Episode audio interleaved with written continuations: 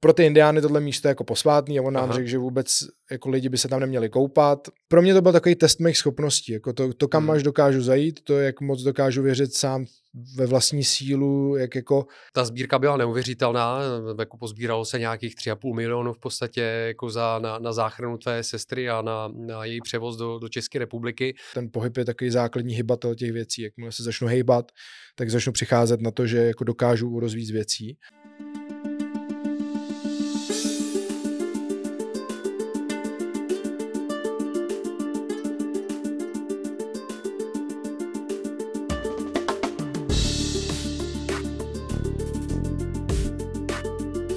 Vítejte do dalšího pokračování Athletic Longevity, podcastu o sportovní dlouhověkosti, ve kterém načerpáte svěží elán a inspiraci.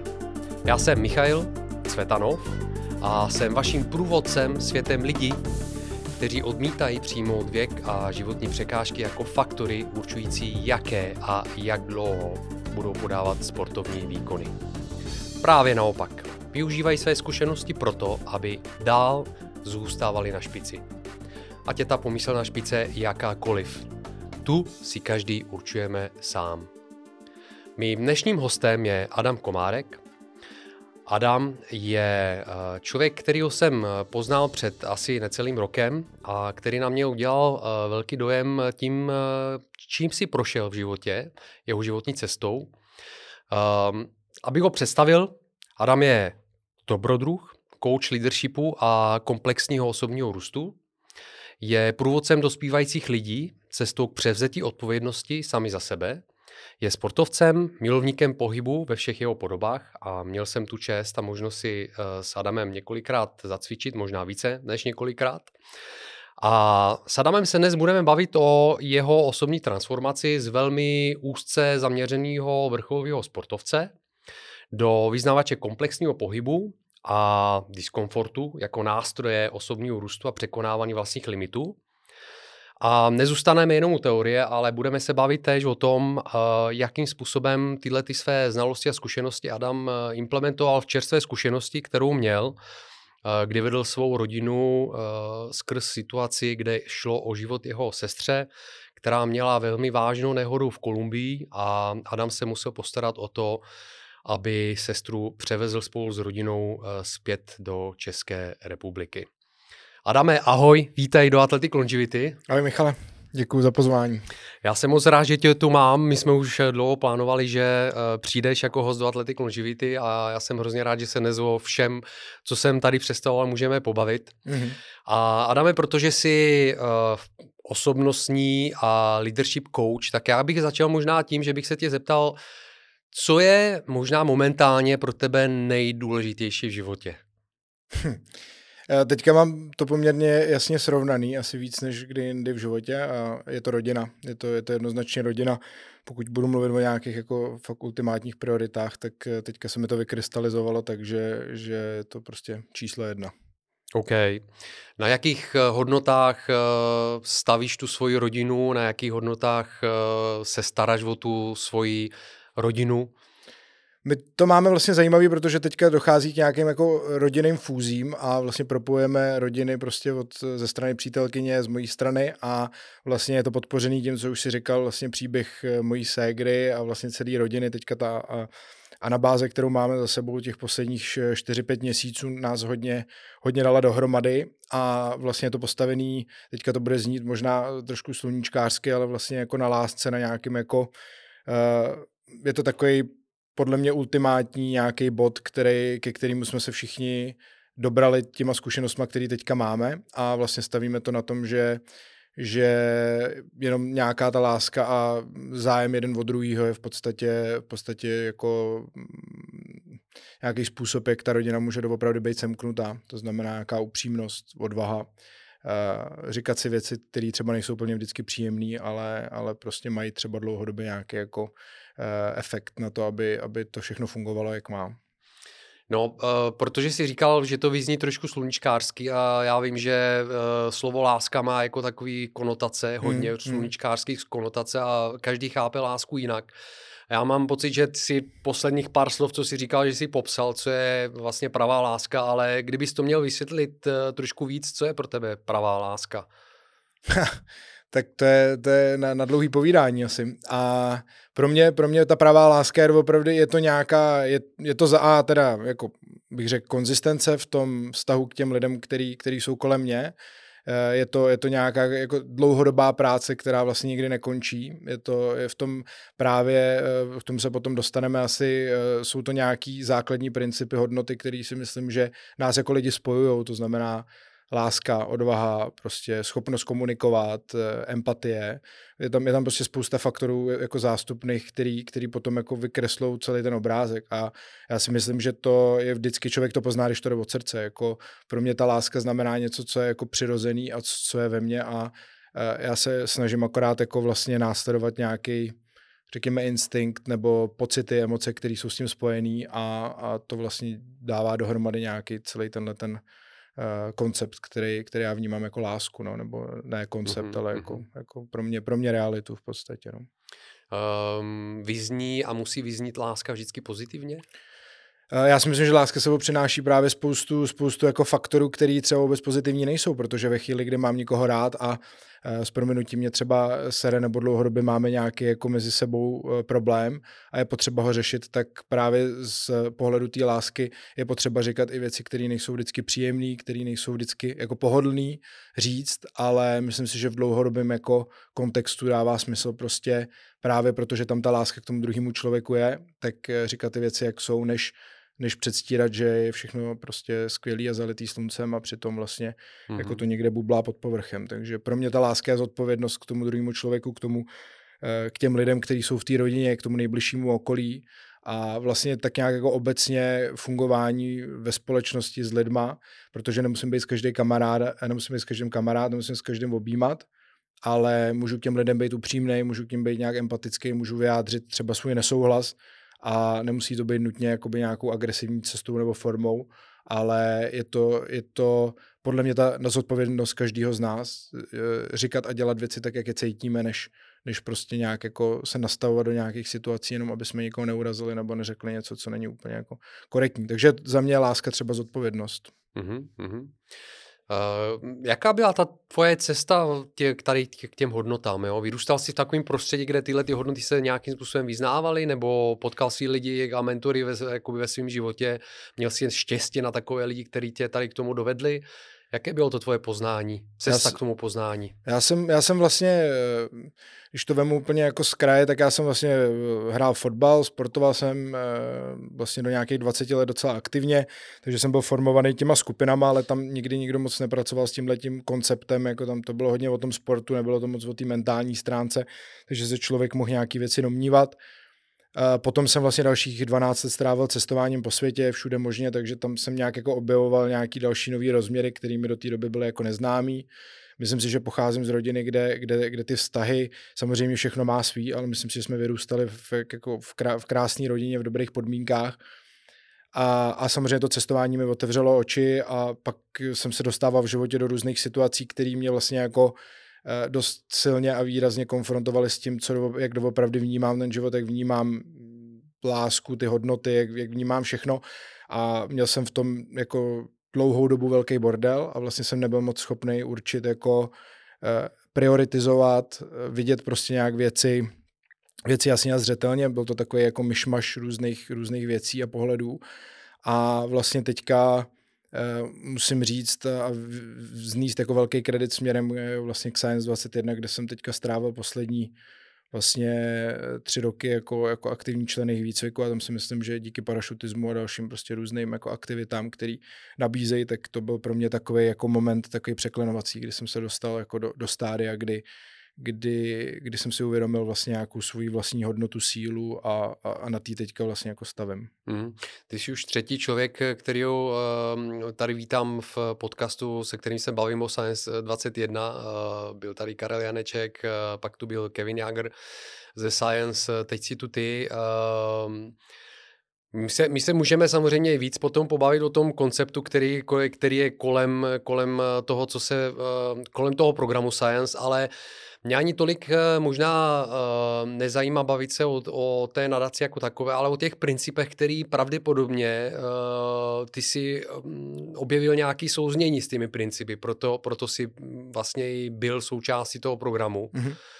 Uh, ale když udělám ještě krok zpět, uh, zůstaneme vlastně u toho tvýho příběhu ještě, ještě předtím, Možná, že Science byla, byl jeden z těch transformačních okamžiků, na který se tě chci zeptat, ale zajímalo by mě, jestli by si vybavil nějaký takový dva, tři uh, opravdu velký transformační okamžiky, který jsi měl v životě, uh, kteří tě posunuli tam, kde, uh, cestou tam, kde jsi dnes, mm-hmm. dnes Určitě jako těch momentů je velká řada, ale když takhle bych měl hned jako na první dobrou ti odpovědět, tak určitě to je poprvé, kdy jsem v 18 vyrazil vlastně do zahraničí, začal jsem cestovat a uvědomil jsem si, že prostě Eh, ten koncept nějakého přemýšlení a uvažování a přístupu k, k věcem můj tady byl dost limitovaný právě tím, že jsem prostě žil v nějaký bublině celý život. A vlastně to cestování a ten první kontakt s cizím jazykem, s, s lidma prostě z různých koutů světa mi úplně otevřel jako dveře a vlastně oči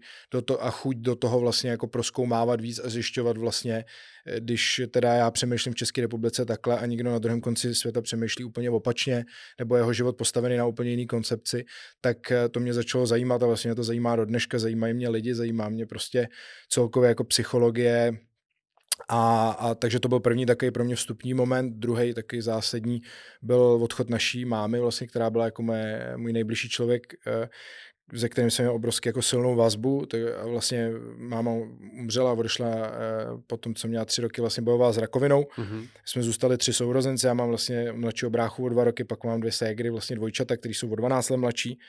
Takže ona odešla zhruba někdy v momentě, kdy jim bylo 12-13, takže to nebylo jako úplně jednoduchý období pro celou rodinu vlastně se s tím jako vyrovnat, protože máma byla tahoun. Takže to bylo takové jako bych řekl, úvod do nějaké dospělosti pro mě, to bylo, 6, bylo? 26. 26. Hmm. No a teďka vlastně čerstvý tenhle ten moment je vlastně to, co se nám stalo v Kolumbii se Segrou, kdy spadlo z vodopádu vlastně a měli jsme nějakou záchranou akci, kdy jsme jako rodina vyrazili vlastně do Kolumbie, do Santa Marty, uh, jí vlastně nějakým způsobem jako zachránit nebo se prostě pokusit o nějak jako o nemožný. Eh, což se podařilo a, a to si myslím, že je taky pro mě jako teďka momentálně hodně silný moment, ze kterého pořád jako čerpám a neřekl bych, že jsem se z něj ještě jako úplně nějak jako do, dostal. Uh, kteří byli ty lidi, kteří stáli vedle tebe, kterým bys teď jako za to mohl poděkovat, že nějakým způsobem si prošel těmi transformačními uh, okamžiky? Jako těch, těch lidí je, je, je řada a prostě existují ne vždycky člověk docení všechny ty lidi, kteří tam jsou, kteří pomáhají a každý pomáhá jako různě a já jsem během těch situací pochopil, protože už tohle je nějaká druhá zkušenost s tím, kdy prostě člověk je jako konfrontovaný s takovou tou surovostí, že, že prostě třeba bojuje o život svého blízkého člověka nebo vlastně vsází všechno v šanc a, a tam se ukáže, jako kdo, kdo jak, kde jsou jako ty opravdoví kamarádi, kdo se jak jako chová, jak se, jak se jako vyjadřuje v ten, v ten daný moment.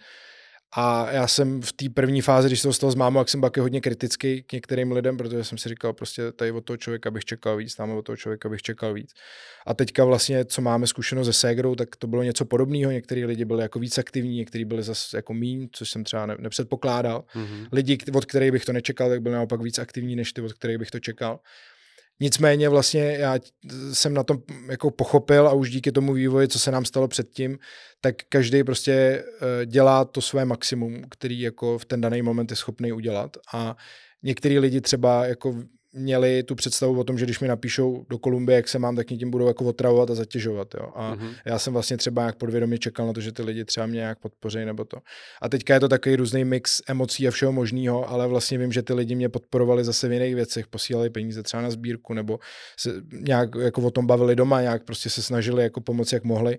Takže já jsem v podstatě vděčný každému, každému, kdo v tom byl a e, je to pořád takový chaos, ne, ne každý třeba asi byl doceněný, ne každému jsem poděkoval třeba tak, jak bych třeba asi měl, ale v ten daný moment je to takový, takový vlastně jako myšmaš všech možných různých emocí, že vlastně děkuju jako všem, všem vlastně lidem, ať už jako v tom pozitivním, nebo i v tom, řekněme, třeba negativním, mm-hmm. co, co, co se jako odehrálo. Každý něco přinesl do toho příběhu. Každý něco přinesl, no. ono, ono jde hodně o to, o to nastavení, protože my jsme se vlastně snažili, nebo já se snažím ty věci vnímat jako z nějaký taky zase prostě pozitivní perspektivy. Když budu přistupovat k těm věcem tak, že se spíš povedou, než nepovedou, anebo si na té situaci snažím najít něco, co s ní můžu jako vytáhnout a využít to pro nějaký svůj další růst, pro, pro nějaký pozitivní vývoj té situace, tak to udělám radši, než abych se zaměřoval na nějaký prostě negativní předpoklady a řešil, jestli mi někdo psal málo moc, jestli někdo udělal tohleto nebo tamhleto. Je mi to svým způsobem jako jedno, protože já jako řekněme, znám, znám svoji, svoji sílu, vím, kdo jsem, vím, že musím primárně čerpat ze sebe a z toho, co, co jako je ve mně a, a jako někomu nic nezazlívám. Mm, mm. No, eh, my se k tomu příběhu vrátíme, protože opravdu ten, ten příběh, eh, dejme tomu, já to vidím jako nějaký právě vyvrcholení, nebo chtěl bych, aby to tak bylo, toho našeho rozhovoru. Ta sbírka byla neuvěřitelná, jako pozbíralo se nějakých 3,5 milionů v podstatě jako za, na, na záchranu tvé sestry a na, na její převoz do, do České republiky. A mě by právě zajímalo, jakým způsobem, nebo jaká byla ta cesta jakoby k té do, dotuď, dosud vlastně jakoby kul, kulminaci, jo.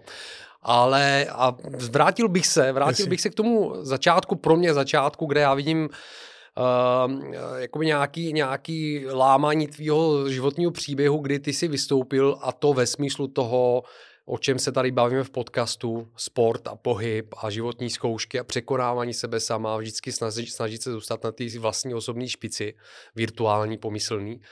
Uh, ty, jsi, ty jsi, jak jsi sám říkal, do 20 let si hrál fotbal, hrál si ho na poměrně dost vysoký úrovni, hrál si za Slávy, jestli se nepletu, ano, no, přesně tak. 19. Připravoval jsi se na nějakou vrcholovou eh, profesionální no, kariéru Já fotbalisty. ani nevím, jestli jsem se někdy úplně připravoval na vrcholovou mm-hmm. kariéru fotbalisty. Já jsem jaký, já jsem celoživotní rebel a prostě moc jako neda, ne, mám trošku problém s autoritama a okay. to, to mě vždycky jako vlastně provázelo, provázelo celým životem a vždycky nějak mám jako potřebu se trošku jako vyhraňovat proti těm, když, eh, když mám nějaký jako odlišný názor a, a postoj, postoj, tak eh, ho dřív nebo později zdám najevo. A to samozřejmě se úplně nesetkává jako s oblibou, takže já jsem ve Slávě už byl spíš potom si myslím poslední poslední dva roky za takového rebela, který... Jako za černou ovci. Za černou ovci, ale já jsem nikdy jako, aby jsme si rozuměli, tak já nikdy nepatřil mezi jako ty uh, talentovaný uh, úplně jako jedince, já jsem byl spíš ten dříč, který si to jako vymakal, vypracoval a hrál jsem v ročníku s klukama, jako je třeba Marcel Gecov, jako je Bořek Dočkal, jako je Lukáš Vácha, Tomáš Necit, prostě kluci, kteří jako prošli reprezentacema a opravdu jako si tím fotbalem uh, vydělávali a vydělávají ještě dneska. A já jsem byl takový prostě si myslím spíš jako maskot do počtu. Ale uh, fotbal z tohohle pohledu trošku znám, protože uh, mám tři syny, který si prošli fotbalovými školama a uh, vlastně to, ten prostřední do dneška hraje mu 20 hraje za rytmu a vím, jak tvrdá dokáže být ta selekce. Mm-hmm. A v týmu jako Slávě si dokážu představit, že protože jsem, jako vlastně viděl jsem ty týmy uh, kolem, že ta selekce musela být dost tvrdá a ty jména, který si tu zmínil, udržet se tam do 20 let, já si myslím, že uh, buď, si, buď jako ten talent si měl a vlastně nepřipouštěl si ho, anebo si opravdu byl hodně dobrý dříč. asi, asi bych řekl, že možná uh, kus od obojího. Jo. A, a já jsem, pro mě to bylo vždycky, já jsem, já jsem jako ten svět je hodně uzavřený, je to prostě nějaká bublina. Jako fotbal je super, super věc, člověk žije celou dobu v nějaký partě, učí se prostě tahat za společný provaz. Myslím si, že mi to dalo jako fakt skvělý základ do života v tomhle směru. Ale pak jsou další jiný prostě oblasti, ve kterých je to dost uzavřený, je to dost jako jednostranný a a já jsem prostě nechtěl žít na planetě fotbalový balon, protože prostě mi to přijde a teďka to ne, jako nechci, aby to znělo nějak nabubřele, ale prostě svět je svět, kdybych měl ten talent a měl možnost se dostat někam do zahraničí a hrát prostě někde jinde, tak třeba dejme tomu. Ale já jsem se prostě rozhodl, že tohleto, jestli prostě jsem si to dal všechno na misku váh a rozhodl jsem se, že, že pro mě lepší prostě třeba vyrazit, cestovat nebo udělat nějakou jinou životní zkušenost, než, než tady prostě hrát eh, nějaký divize a, a přebory a snažit se prostě jako to nějak ještě vykřesat. A jsou kluci, kteří to zvládli, kteří jako u toho vydrželi, hráli přebory divize a dneska hrajou prostě taky eh, v lize a všechna čest, ale pro mě prostě to bylo vždycky o tom, že ten svět byl na mě moc malý. Prostě. Mm-hmm. Uh, ono tohle to reflektuje možná i, uh, i to fyzično, ve smyslu toho, že uh, taková ta velmi úzká profesionální specializace na jeden sport dá zabrat vlastně jakoby tomu tělu mm-hmm. a to tělo ustrne v nějakých pohybových vzorcích, uh, který se na něm jako dost ještě začnou projevovat a a pak, když tam eh, chybí taková ta univerzálnost pohybová, tak uh, pak to tělo jako začne doplácet na tom, jo. A já jsem měl možnost je poznat jako člověka, který je komplexní pohybově, Uh, ty dokážeš dělat gymnastické prvky, akrobatický salta, přemety a věci, které nejsou úplně, úplně vlastní fotbalistům. Na nějaký ty výjimky, které vidíme v televizi, oslava uh, gól s saltem a podobně. Jaká, jaká byla ta cesta k tomu, já tomu budu říkat, k té renesanci tomu, mm. toho, toho těla, potom velmi úzce specifickým pohybovém vzorci, který se naučil v tom fotbale? No, to, je, to bych chtěl jenom potvrdit, že vlastně ta, já dneska už je to možná, jako, a je to dost pravděpodobně třeba jiný, ale ten přístup k těm pohybovým nějakým jako Eh, ten, ten pohyb byl dost jednosměrný. Eh, vlastně, když byl člověk fotbalista, tak prostě se hýbal nějakým určitým způsobem. Nebyla tam ta průprava, nebyla prostě nějaká jako obsáhla, takže, takže eh, z toho samozřejmě máme, já nevím, poraněný, poraněný kolena dlouhodobě, mám z toho prostě problémy, který, který vlastně do, opravdu vyústily z toho, že jsem těch 20 let do toho balonu kopal a, a prostě to na mě zanechalo svý. Já jsem pak s pohybem přestal, vlastně na nějakou dobu jsem ho vůbec, jsem se jako moc nehýbal svým způsobem. A pak jsem začal znova, vlastně po zranění, kdy jsem si naštíp v eh, obratle čtyři, jsem spadnul z lešení. A potom, když jsem se vrátil vlastně po tom, po tom zranění, tak nějakým způsobem jsem začal jako eh, se věnovat tomu, tomu pohybu a, a potkával se s různýma lidma, kteří vlastně mě jako formovali, formovali, ukazovali mi cestu. A já miluju chůzy, miluju běh, miluju, miluju prostě překonávání nějakých jako limitů hodně v té hlavě a ten běh je na to třeba dobrý, že člověk může pořád posouvat ty hranice a tlačit to někam jako dál, to samý v té chůzi. A k tomu pak jako přirozeně přibyly eh, já ten pohyb, když ho cvičím, tak se opravdu snažím, aby byl komplexní, aby, aby tam byl, jakoby, aby v tom byly rozsahy, aby v tom byla mobilita, aby v tom byla, byla propriorecepce, aby v tom, aby v tom byly jako různý faktory, který, eh, který vlastně jako země udělají komplexního člověka a když ponesu potom pytel s cementem na stavbě a uklouznu, tak uklouznu tak, že prostě uklouznu do kotrmelce nebo, nebo spadnu, takže se mi nic nestane. Jo? Nebo mi uklouznu, prostě snažím se ten pohyb využít tak, aby Eh, nebo s ním pracovat tak, aby měl jako co největší využitelnost v tom praktickém jako životě.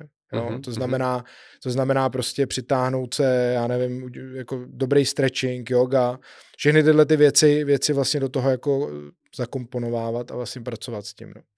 A tady musím zase, zase jako připomenout to, že vlastně třeba Kevin, který tady u tebe byl v podcastu, který je jako velice dobrý parkourista, a kluci kolem něj, tak to je pro mě byla třeba další obrovská inspirace. Já vůbec jako e, nejsem tam, kde jsou oni ani, ani, ani zdaleka, ale, ale to, co dokážou udělat se svým tělem a to, co mi třeba jako ukazujou, e, že je možný, tak, tak to mě třeba jako na tom, na tom fascinuje, že pořád můžu ty, ty hranice jako posouvat a můžu, můžu prostě pracovat s tím, co, co jako to tělo dokáže. No.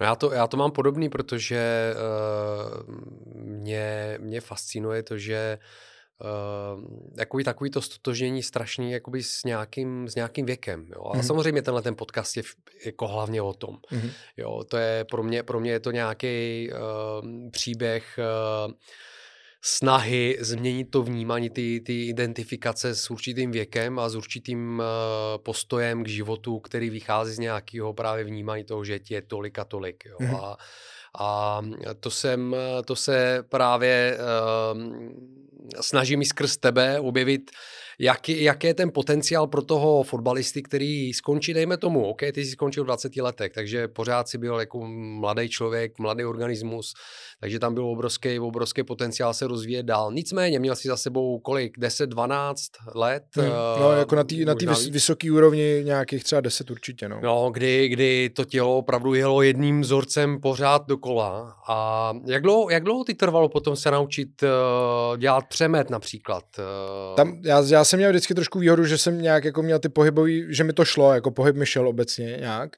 A proto pro mě nebylo složitý jako objevovat nějaký ty další, další jako vrstvy toho pohybu, mm-hmm. ale musím říct, že třeba jsem byl uvězněný a myslím si, že do dneška jsem nějaký jako v nějaký nějakým pohybovým jako přemýšlení, vzorci, který mm-hmm. mi vlastně dal, dal ten fotbal. Okay. Jo, a, a vlastně Eh, pořád to ve mně, pořád cítím, jako, že tím, jak jsem v tom vyrůstal a jak, jak vlastně tam byla ten, ten jednostranný pohyb, který vlastně nevím, přetěžování jedné strany na úkor druhý, prostě uh, malá kompenzace, uh, vlastně my jsme vůbec nepracovali třeba se středem těla, s nějakou, jako, s, nějakou, s nějakou, s nějakou stabilitou a, a dalšíma jinýma věcma, který vlastně dneska se snažím dohánět a cítím, že to je prostě úplně jako základ i té dlouhověkosti, i toho se někam posunout, tak opravdu je ta, je ta péče celkově o to tělo prostě, od jako je fajn chodit, já miluji třeba crossfit, mě baví, protože já potřebuji prostě mít, eh, mít ten jako záhu, záběr, který mě prostě zničí, ale zároveň vím, že kdybych neměl tu průpravu, kterou mám předtím, tak bych byl pravděpodobně už teďka nějakým způsobem zmrzačený zase z crossfitu, že mm-hmm. to je mhm. všechno jako na sebe nějakým způsobem navazuje. Takže já si můžu dovolit dělat tenhle ten sport třeba teďka v tuhle chvíli díky tomu, že už dokážu spoustu dalších jiných věcí a dokážu to na sebe jako napojit. No. Takže, takže si myslím, že pro mě je to vždycky jako základ, ze kterého to vychází, je prostě mobilita. Je, je, je prostě nějaký jako pohyb, rozsah, uh, prostě pracovat, pracovat třeba i jako, nevím, žonglování, slackline, prostě nějaký věci, které opravdu člověku dají úplně jiný zase rozměr do toho pohybu. A z toho se vychází, to je podle mě nějaký vstupní boze, který opak můžeš jako jít dál a zkoušet nějaký další věci a složitější třeba pohybové prvky. Adame, eh, co je pro tebe dlouhověkost? Jak chápeš dlouhověkost? Já chápu dlouhověkost jako něco, eh, podle mě ten věk je samozřejmě, věk tiká, je to neúprosný, ale na druhou stranu se dá žít kvalitně. Já mám dědu, který má 92 let a normálně leze po stromech, pracuje prostě, je celý život zvyklý, zvyklý prostě se fyzicky hejbat. Eh, a já si myslím, že ta dlouhověkost spočívá v tom, jak, jak dlouho chcem žít kvalitní život. Jestli někdo prostě v 50, 60 letech se rozhodne, že je starý a už prostě je starý, tak to tak bude. A můj pohled na věc je, že ten život a pohyb, pohyb je život. Jo? A prostě pokud se v tom životě hejbeme, tak vlastně děláme to, co dělá sám ten život. Je to ta evoluce, je to prostě ten vývoj. A my když jdeme s tím, co se nám v tom každodenním životě děje a prostě posouváme svoje hranice, Eh, já vím o lidech, kteří prostě v 85 běhají maratony, hmm. prostě je to možný. A teďka je to zase to navazuje na nějaký jako na tu představu v té hlavě o tom, co jako lidi dokážeme nebo nedokážeme a za mě dokážeme prostě spoustu věcí, o kterých nemáme ještě ani ponětí, že jsme schopni dokázat. A tady to vidí, ve sportu to vidíme úplně krásně, kdy se ty nároky a, a ty hranice posouvají v podstatě jako permanentně, neustále prostě někdo přijde s něčím a udělá, udělá nějakou díru, díru do světa, ať už je to v lezení, ať je to v běhání, ať je to v čemkoliv, tak, tak se vždycky objeví nějaký nový Ronaldo, nějaký nový Messi, nějaký no, člověk, který vyleze, vyleze free solo prostě o 15 minut rychleji, než to vylez člověk krok před ním, prostě eh, je to možný. A já neříkám, že všichni musíme tlačit takhle silně a intenzivně, ale pohyb je podle mě úplně jako základ, základ toho všeho. Ať už je to protahování, ať je to plavání,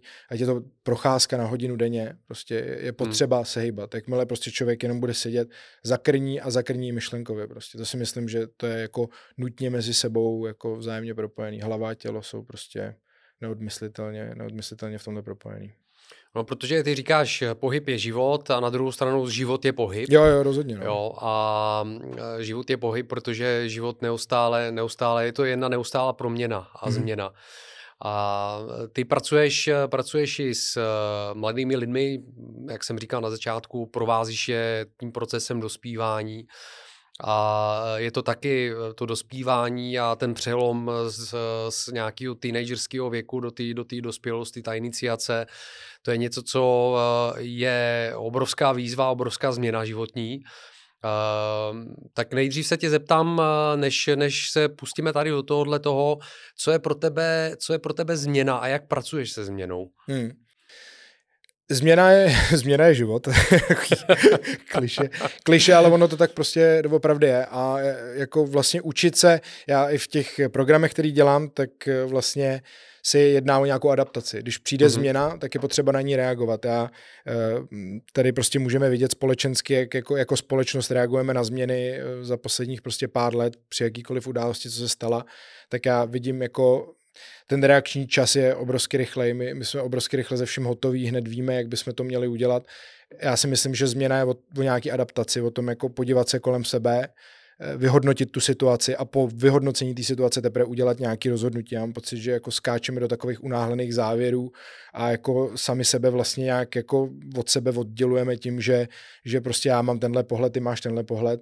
Já si myslím, že změna je něco přirozeného a vlastně tím, že vystupujeme z komfortní zóny, tím, že na sebe pracujeme, hejbeme se, my se vlastně připravujeme na tu změnu, která to, co se stalo třeba se Segrou, to bylo něco, co bylo čisté jasné, nikdo s tím nepočítal a najednou se to stalo. A teďka je důležitý, jak člověk zareaguje. Teďka je důležitý, jak se adaptuje na tu novou situaci, na úplně nový scénář životní. A jestli stoupí do role oběti, jestli stoupí do role chudáka, který, na který prostě, který mu se dějou strašné věci a proč já a proč to. A nebo jestli se prostě na tu situaci podívá tak, jak je a řekne OK, tak teďka prostě jdu a udělám to maximum, co pro to můžu udělat a prostě, prostě do toho vlítnu. Takže pro mě je změna vlastně něco, na co se připravuju každý den, protože vím, že Eh, všechno má, všechno začíná, všechno končí, nic netrvá jako z tohohle pohledu věčně a my musíme být připravení na, na, na, na různý scénáře, myslitelný, nemyslitelný. A to potřebujeme nastavený v hlavě a i tím tělem. Prostě. Já si myslím, že třeba ten trénink, ta pravidelnost, to, že se člověk vrací k tomu pohybu, že prostě ze sám ze sebou něco dělá a i hledá nějaký drobný výzvy, snaží se prostě posouvat své hranice, tak je připravený víc na tu změnu, než někdo, kdo prostě jenom sedí a čeká na to, jako co se stane. Jo? Že přijde hmm. nějaká zázračná pilulka, která prostě nás tady všechny zachrání. To prostě zodpovědnost. To zodpovědnost k životu, zodpovědnost k okolí, ve kterém, kterého jsem součástí za mě. Já bych se vrátil k tomu, co jsi říkal na začátku, že uh, změna je život a že je to kliše. Mm-hmm. A já si myslím, že opravdu uh, jsme zvyklí to brát na velmi lehkou váhu jo, a že vůbec ani kolikrát se nezamýšlíme v podstatě, proč to tak je. Mm-hmm. Ale když si to vezmeš, tak ono to má i nějaký úplně fyziologický uh, základní jako pravidla, protože uh, v okamžiku, kdy, kdy ty uděláš nějakou, nebo procházíš si nějakou změnou a jdeš s tou změnou a nutí tě to k tomu, že přemýšlíš jinak, hýbeš se jinak, děláš nové věci, tak uh, se ti obnovují i uh, nervový vlákna, otvíráš si nové nervová propojení v organismu, to znamená, že ten organismus je furt jako nějakým, v nějakém procesu nějakého růstu, nějaké mm-hmm. změny. Mm-hmm když ustrneš v nějakých eh, každodenních uh, uh, vzorcích, který se nikdy nemění, tak to vede k tomu, že pořád dokola opakuješ to samý, ten organismus ustrne a postupně vlastně začne umírat, protože už mm, se nějakým způsobem rozvíjí. Takže já tam vidím úplně, úplně jako hlubokou, hluboký dopad Eh, tady tohle a význam tady tohle řečení, hmm. jakože změna je život. Jo, jo. Za mě to tak je a to je to ústrnutí, protože to je vlastně jako jedno z největších rizik dnešní doby, protože my jsme si zvykli prostě na nějakou formu pohodlí, na nějakou věci nějak jsou a my předpokládáme, že takhle budou navždycky, že prostě to takhle jako bude a že, že prostě je to jednou daný a vůbec jako nepočítáme nebo jsme nepočítali s variantama, že by se něco mohlo jako nějak zásadně změnit. A tenhle ten předpoklad je za mě úplně jako totálně milný a zcestný a jenom to jako vypovídá o těch lidech, že, nebo o nás jako o společnosti, že prostě se nepřipravujeme, aktivně nejsme prostě připravení na ty změny a jako e, nejsme připraveni jim čelit. Nejsme jim připraveni čelit efektivně. Jako je, tam, je tam velká, já si myslím, že právě to pohodlí a ta chuť jako dělat ty věci pořád stejně i za cenu čehokoliv prostě a pořád si držet vlastně ten, ten svůj nějaký jako svůj komfortní zónu v uvozovkách, tak je vykoupený prostě v dlouhodobém měřítku je to vykoupený uh, jako zase věcma, který, který prostě nejsou, nejsou za mě jako dobrý. Ne, nepřináší jako dlouhodobě, nebudou přinášet prosperitu, nebudou přinášet prostě štěstí tomu, uh, tomu vlastně společenství, ve kterém, ve kterém žiješ. Jakým způsobem s tím, s tím souvisí uh, přebrání odpovědnosti za sám za sebe, za vlastní život a jakým způsobem eh, vedeš lidi, se kterými pracuješ uh, tady k tomu? Za mě totálně. Za mě jako vlastně to převzít odpovědnost za vlastní život je něco, co je úplně jako zásadní. A pokud se člověk nedokáže postavit ke svému životu čelem, podívat se do zrcadla a říct prostě, přiznat si, protože já jsem ve, ve svém životě dělám chyby na pravidelné bázi a nechoval jsem se vždycky úplně jako vzorově, ublížil jsem lidem, prostě tyhle ty věci se dějou, ale je otázka, jestli dokážu udělat krok dozadu, podívat se jako sám sobě do obliče a v tom dalším vývoji, v těch dalších vztazích a v situacích, které se mi v životě dějou, tak jestli k tomu dokážu přistoupit jako zodpovědně a udělat to jinak, než jsem to dělal předtím. A to je nějaká ta duševní hygiena, to je ta práce na sobě. A za mě převzít zodpovědnost znamená, znamená, tam už pak není nikdo jiný, na koho bych to hodil. Prostě, když se něco nepovede, tak se to nepovedlo, protože se to, já jsem to neudělal tak, jak jsem to měl udělat.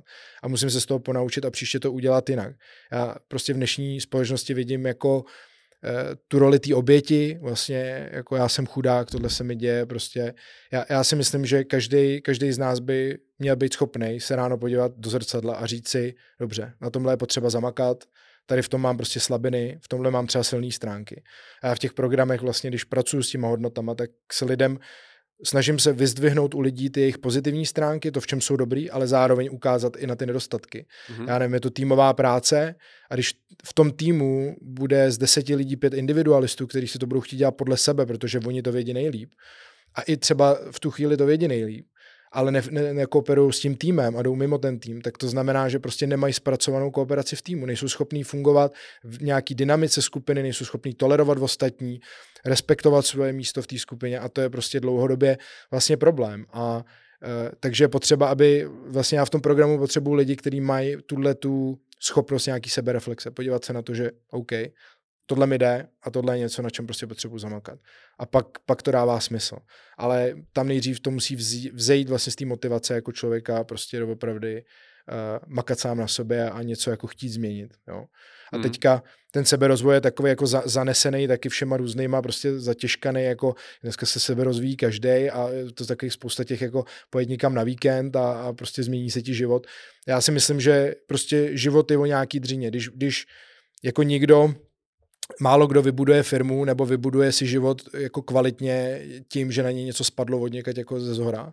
Takový ten úspěch přes noc. No, úspěch, to, to, je největší Já jsem na to jako. alergický, no. Mě, hmm. mě, mě, z toho, mě z toho přímě jako úplně blbě, protože já si myslím, že prostě je to o té každodenní práci. Je to o tom právě, jak, jak si čistím vztahy, jak funguji s lidma kolem sebe. Jestli prostě jsem udělal nějakou kravinu, tak prostě třeba jít a omluvit se, anebo přiznat svoji chybu anebo se prostě k té situaci postavit jinak. Pořád vlastně s tím pracovat a je to nekonečný, nekonečný proces, který vlastně jako musíme, musíme dělat. A já jsem, říkám, těch chyb udělal prostě spousta, ale já je neberu jako něco, co mě jako traumatizuje, ale něco, z čeho se chci poučit a co už nechci dál dělat, co nechci jako dál rozvíjet a prohlubovat. A to si myslím, jako, že, že je prostě nějaký základní, základní předpoklad. Jako. To je mimochodem uh, i význam uh, slova uh, respekt. Mm-hmm protože mě hrozně baví uh, a zajímá objevovat uh, skutečný význam slov uh, a funguje to samozřejmě jak ve slovanských jazycích. Zrovna včera jsme se bavili s Matějem Jurenkou, jogínem slovenským, který se právě tím letím zabývá a funguje to i v angličtině například. A zrovna v angličtině vím, že respekt když si vemeš to slovo, je to složeno z respect, to znamená mm. podívej se znovu. Mm. No, a to je to, co si vysvětloval celou dobu teďko. Uh, udělej krok zpět, podívej se znovu na to, co jsi udělal. Podívej se na ty pro a proti, podívej se na to, co bys mohl udělat líp uh, ve, v, tom, ve v, tom, v tom vztahu třeba k někomu jinému. A to je význam, skutečný význam slova respekt, mm. uh, protože to je další věc, kterou v dnešní době lidi používají slovo respekt eh, všude možně, ale vůbec eh, nevíme pravý význam toho a nezamýšlíme se jakoby nad tím pravým významem toho. To je to takový jako všechno, všechno je moc všední, všechno se tak jako slilo do takového, jako do takových, eh, bych řekl, jako symbolů nebo, nebo prostě věcí, který, který jako vytratila se z toho ta podstata. Lidi to, lidi to třeba, a teďka nechci říkat, jako, že, to, že to mají takhle všichni, nebo že, ale když se podíváš prostě na to, co se děje ve světě, jak lidi přistupují k nějakým situacím, prostě co se ti děje v tvém okolí, tak je jednoznačný, že prostě málo kdo chce opravdu s těma věcmi jako reálně pracovat. Jo. Když, když, bude, když budu někoho jako kritizovat, nebo někdo bude kritizovat mě, tak dost často spíš dojde k nějaký jako rozepři a hádce, než abych udělal krok dozadu a řekl, jo, jako dobrý, nějak si o, tím, o tom popřemýšlím a pak, pak se o tom můžeme třeba za dva, za tři dny pobavit, až, až se mi to nějak rozleží, protože teďka mi hoří palice a nejradši bych prostě se s tebou začal hádat nebo do tebe strčil nebo něco, ale já prostě radši udělám krok dozadu, odejdu, promyslím si to, vozvu se jo, a, a můžeme to třeba nějak dál řešit. Ale je to, tak jak se jako eh, chovám k sobě, tak se vlastně chovám jako i k těm, těm ostatním lidem. To si myslím, že jako nějak jako to, z toho to vychází. No. No to je, to je téma i uh, opravdového odpuštění, Uh, pokud jako nejsem schopný, nejsem schopný odpustit sobě, tak nejsem schopný odpustit ani někomu jinému. Hmm. Uh, takže je to pořád o tom eh, brát to zpět k sobě, zamýšlet se vlastně nad sebou, pracovat nad, nad sebou, ne, nes, nesnažit se změnit ten svět kolem sebe a změnit jiný, ale pracovat jakoby na sobě. Já, já, to, já to vidím na sobě, prostě když, když ty jdeš tím příkladem, když ty děláš ty věci, které říkáš, uh, tak se pro, li, lidi, lidem to začne imponovat. Lidem se to začne prostě líbit přirozeně, protože vidějí, že, že já, já osobně prostě jenom mě zajímají lidi nebo sleduju lidi, kteří to, co říkají, zároveň dělají. Mm-hmm. Já prostě, mm-hmm. to je další nějaká forma alergie, kterou mám na lidi, kteří jako e, prostě něco někde vykládají v teple, v teple někde jako v nějaký, v nějaký místnosti a, a, a mluví o tom, jak by věci měly být a pak lidi, kteří reálně jdou a ty, ty věci doopravdy dělají a, a i přesto, že se jim třeba ne vždycky musí dařit, a nebo s tím mají problémy, tak se snaží to dělat a jsou upřímní. A když něco, to, to vidíš třeba na naší, když jsi viděl v politice, že by někdo přišel a řekl, tohle jsme nezvládli, omlouváme se, uděláme to jinak. Řekl to někdo někdy za posledních XY let. Já to, to je ten leadership, který tady chybí. Tady chybí lidi, kteří by byli zodpovědní za ty své funkce. Já pořád jenom slyším, že za to může tamten a tamten zase říká, že za to může tamten. A já jenom koukám prostě na, na malí děti, kteří si hrajou na pískovišti a jako překřik, překřikou jeden druhýho, ale nevidím žádného silného lídra, který by přišel a řekl prostě tohle jsme podělali a musíme udělat tohle aby jsme to prostě napravili. A to se vlastně ten příklad není. Jako ty lidi to nikdy nevidějí. Když si zapnou televizi, tak jenom vidějí prostě, že jeden řve na druhýho a ty to dělají takhle, ty to dělají takhle, ale jako není tam nikdy nějaký jako koncenzus. Pojďme se bavit, prostě pojďme se o tom pobavit a pojďme najít teda jako způsob, jak to můžeme vyřešit. To vidím úplně jako zřídka a a samozřejmě tím je potom propuštěná, celá ta společnost se tím propitá prostě až, až do morku kosti. No tímhle tím přístupem. Adame, v tomhle kontextu, co je pro tebe opravdový úspěch v životě? Já, já si myslím, že ho zažívám třeba teďka, jakože eh, samozřejmě uh, každý, každý máme na to jiný pohled. Pro mě úspěch je to mít jako rodinu uh, a mít kolem sebe lidi, kteří opravdu milují, na kterých mi záleží, pro který vlastně pro mě má smysl žít a já, můj úspěch je, že, jsem, že mám partnerku, kterou mám, že, že mám kolem sebe rodinu, kterou mám, mám kolem sebe prostě kvalitní lidi, sourozence a, a, a další jiný prostě členy, který, eh, ze kterými, a cítím, že tohle je úspěch. Když se, my jsme třeba včera jsem začal hrát teďka za vše tady fotbal, zase hrajeme čtvrtou, Hezký. čtvrtou třídu, hrajeme tu jako největší pralesní ligu, jo, a eh, včera jsme hráli s prvním a já jsem tam se snažil, jako, snažím se tam zaimplementovat to, že prostě je to v té hlavě. My jsme prohrávali minulou sezónu prostě 7-0, 8-0 a teďka vyhráváme všechno. Jo? A je to prostě o tom nastavení v té hlavě. A včera jsme hráli s prvním a vyhráli jsme 4-2, porazili jsme. Prostě zápas jde o nic, jo? ale zároveň jde úplně o všechno. A my to fakt jako prožíváme a povedlo se nám prostě udolat ty, ty první.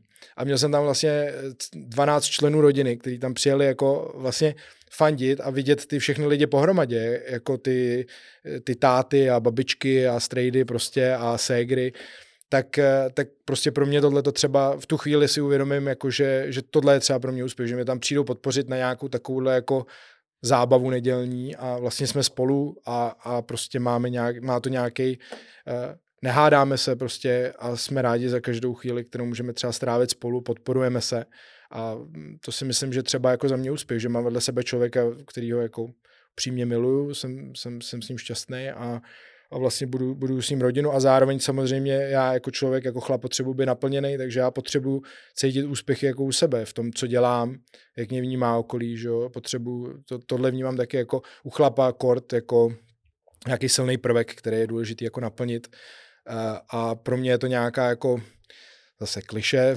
služba lidem. Je to, je to vlastně, protože já jsem fakt otrávený z toho, jakým způsobem to teďka jako funguje, jak, jak, jak prostě, já vidím spoustu lidí brečet a stěžovat si, ale vidím málo lidí makat. A já bych prostě, eh, můj cíl je prostě ty lidi, lidi trošku jako kopat do zadku a říkat jim prostě, ono to, není to tak špatný, není to tak tragický, stačí jenom jako chtít něco dělat. A tím, že něco děláš, tak možná spoustu věcí změníš a já i díky parašutismu a díky prostě dalším věcem, kterým jsem dělal to, to s tou ségrou, co se stalo, tak prostě já si uvědomuji, že každý den je jako vzácnej a to je taky jedno z dalších jako kliše, které ale hmm. fungují vlastně, jako hmm. všechny ty hmm. věci mají, mají jako do, do důsledků, mají prostě svůj význam a, a pro mě každý den je prostě, který takhle žiju, tak je pro mě jako úspěch. Jo, a, jo. jo. Jo, já, já si myslím, protože jsi uh, říkal uh, zase několikrát, že používáš nějaká kliše. Já opravdu se vrátím k tomu, že si myslím, že je to kliše uh, díky tomu, že opravdu jsou to, jsou to životní pravdy které se ale staly jenom takový fráze. Mm-hmm. Jo, a ta fráze z toho dělá to kliše, protože uh, nejsme zvykli se nad tím zamyslet a hledat tom ten hlubší smysl. Mm-hmm. Protože když zase, jak jsem to říkal i předtím, uh, v tom uh, změna je život, když se začne zamýšlet hloubějíc nad tím, co znamená to, co si říkal ty, ta kliše, ty fráze, mm-hmm tak uvidíš, že zatím je prostě hluboká životní moudrost. Je, no. Akorát nemáme chuť jít pod tím povrchem, hmm. povrchem, zamyslet se nad tím a hledat vlastně jakoby tu podstatu skutečnou toho, co jsme říkali. Vůbec se neučíme ani pracovat se slovem. Jo? Hmm. Slovo používáme velmi na lehkou váhu. A přitom, eh, já to říkám neustále, já věřím tomu, že slovo, slovo Uh, vlastně tvoří naši realitu. Mm-hmm. Jo? Mm-hmm. Teď, abych eh, nechci citovat, eh, aniž bych věděl konkrétně, jak byl ten výraz, ale první bylo slovo, jestli mm-hmm. se mhm. nepletu. Jo, jo, jo. Uh, tak uh, a to je taky, to je taky jako kliše, že mm-hmm. jo, mhm. který prostě neustále jako někde, někde slyšíme, někdo cituje jako Bibli, ale Uh, je v tom taky jako hluboká, hluboká moudrost. Je v tom, je v tom velká síla, je v, jako to, to je, takhle formujeme realitu. My, my jsme jako, my jsme tvůrci té reality tím, jak, jak prostě reagujeme na, v tom každodenním životě, jak reagujeme na ty podněty, které k nám přicházejí. A moje ségra napsala knížku a v té knížce uh, je úryvek, jeden, jeden, jeden z úryvků je, že Bůh žije prostě v malých věcech a za mě, za mě tohleto je právě v té v každodennosti, kterou máme, stát jít do práce, prostě vyzvednout děti, udělat večeři, že a ka- každý z nás prostě žije ten život nějakým způsobem, tak si všímat těch niancí, které už my máme jako tendenci přehlížet, protože někam pořád spěcháme, něco potřebujeme dělat a vlastně nám utíkají utíkaj tyhle ty drobné věci, které ale jako tvoří ten, ten celek jako dost výrazně. Já mám krásnou příhodu z Kolumbie, kdy vlastně po tom, co jsme tam jako všechno zažili, tak už se to chýlilo ke konci a my jsme vždycky chtěli jako srazit prostě kokosový ořech z palmy. A se kdy přítel se o to prostě snažil celý měsíc a, a nešlo mu to. No a sedíme pod palmou na pláži, nikde nikdo, prostě jsme tam úplně sami. A najednou se v dálce objeví prostě klučina, jde směrem k nám, my sedíme pod palmou a on prostě projde kolem nás, vyleze na tu palmu, tak a začne skopávat ty ořechy přímo na nás. Takže my jsme uhli, on nakopal osm ořechů jako pod sebe, jako na to naše místo, my jsme jako o to koukali, obdivovali jsme to, že to byl nějaký lokál, který prostě to, to dělal, měl každodenní chleba. No a on slez a my říkáme, dobrý, jak si to odnese a odejde. No. A on prostě slez a rozbil ty ořechy a každému z nás podal ten ořech a se, seděli jsme tam spolu a pili jsme to, to kokosové mlíko. On na nás koukal, on byl takový jako zpomalenější trošku, koukal tam na nás, zeptal se, jak se máme, co děláme No a pak se sebral a odešel. A tím to jako celý skončilo. A vlastně pro mě tohle to je, to bylo ně, něco, co to tak jako krásně vystihuje, že, že tohle je ten moment, kdy je potřeba si uvědomit, že prostě v tomhletom, v tomhletom je ta esence toho, toho všeho za mě, jako toho života, toho, že prostě Bůh, energie, vesmír, já nevím, ať si tomu každý říká, jak chce, tak prostě jako to, to funguje. Adame, ty jsi v té Kolumbii a všichni vy, celá rodina se zažili těch zázraků víc, že jo? Jo, myslím, no. Jak to, jak to tam celý probíhalo? Jako, co, se, co se vlastně stalo? No, uh, ten příběh je fakt jako spletitý, je to nadlouho, ale každopádně vlastně já, obě moje ségry, my máme prostě takovou cestovatelskou horečku doma, takže všichni sourozenci vlastně jsme cestovali a cestujeme a moje ségra, který se teda stal tenhle ten úraz, kdy v Santa Martě uklouzla, spadla ze skály, Eh, měla krvácení do mozku, proběhla, proběhla prostě nějaká záchranná operace, která trvala asi dvě a půl hodiny, kdy prostě jako eh, ty místní lidi, kteří tam byli, taky vlastně jako pomáhali se dostat z té džungle, vytvořili nosítka, prostě prosekávali cestu mačetama, pak ji převáželi na motorce k hlavní cestě, kdy vezvedla sanitka, ty vezla ještě hodinu prostě do nemocnice, pak proběhla čtyřhodinová operace a už tuhle tu chvíli jako vlastně to, že přežila vůbec jenom tenhle ten nápor, bylo něco, co jako bylo, bylo hodně nadstandardní. No. A my, když jsme se to dozvěděli, tak vlastně se to dozvěděl v pátek odpoledne a v sobotu ve 12 už jsem letěl do Kolumbie. Vlastně všechno jsem tady nechal, eh, vzal jsem sebou tátu, a letěli jsme vlastně Segra druhá se svým přítelem z New Yorku letěli, letěli, letěli z Ameriky a brácha vlastně tady zůstával, jistil, jistil to prostě z Čech, dělal ty, ty důležité prostě věci, co bylo potřeba zařídit tady. No a my jsme tam vlastně přilítli a první 14 dní Segra byla vlastně na Jipce eh, v Kolumbii s tím, že jsme nevěděli, jestli přežije, nepřežije po operacích a tak dále. No a my jsme se vlastně e, dozvěděli, potom ten příběh se nějak začal odehrávat a já jsem se dozvěděl, že ona spadla ze stejného vodopádu, na kterým já jsem prostě skákal před 6 lety, když jsem byl na tom stejném místě, jsem cestoval. Mm-hmm. Že ona spadla úplně ze stejného vodopádu, ze kterého já jsem skákal. A já jsem tam v té době byl prostě s Indiánama, s Kogiema, který jsou, který jsou tam prostě z té oblasti, s, e, tak jsme tam prostě nějak trávili čas a my jsme zase díky tomu, že jsme měli kontakty i v té kolumbijské nemocnici přes Čechy, který tady známe, tak eh, nás spojili s těma indiánama a vlastně Segra 14 dní ležela, ležela v komatu, prostě a doktoři říkali, takhle může to být další půl rok, rok, prostě ne, vůbec nevíme, co se bude dít. A my jsme tím každý den chodili na hodinu, prostě eh, jako nějakým způsobem podpořit, říct něco pozitivního a pak jsme museli zase pryč, protože na té jipce ty pravidla prostě jsou dost striktní. No a vlastně my jsme teda už, jako jak to tak bývá v tom příběhu, že zoufalí lidi, zoufalí činy, tak prostě byly tam, byla tam možnost prostě použít ty indiány a vlastně s nimi jak pracovat. A to jsou kogiové, koho, koho to třeba bude zajímat, jak si jich může něco zjistit, abych se tady do toho nějak jako zbytečně nepouštěl. A my jsme je vlastně teda přizvali, oni zašli se podívat na Segru do nemocnice, tam ji viděli, s tím, že ještě my jsme dostali jako výjimku, aby tam ty indiáni vůbec mohli na tu jibku, protože to, to že tam přišel prostě 150 cm indián, prostě koku v puse, bosí nohy, špinavý hmm. celý, takže hmm. to není úplně jako nic, co by tam, co by tam jako eh, bylo běžný. No a pak jsme odjeli na ten vodopád, kde vlastně se to stalo. Tam jsme, tam jsme prostě udělali nějakou jako kolektivní práci. Co, co jako... oni udělali teda v té nemocnici? Když On si vyloženě jenom prohlíd a podíval se a vlastně řekl, jedeme na vodopády. Okay. Jako tam, to, tam to budeme muset dořešit. No. A na vodopádech vlastně proběh, proběhla nějaká vizualizace, práce prostě s, s nějakým pro ty indiány tohle místo je jako posvátný a on nám řekl, že vůbec jako lidi by se tam neměli koupat, a že, je, že pro ten jejich kmen a pro všechny ty lidi z toho okolí prostě je tohle jako posvátný místo.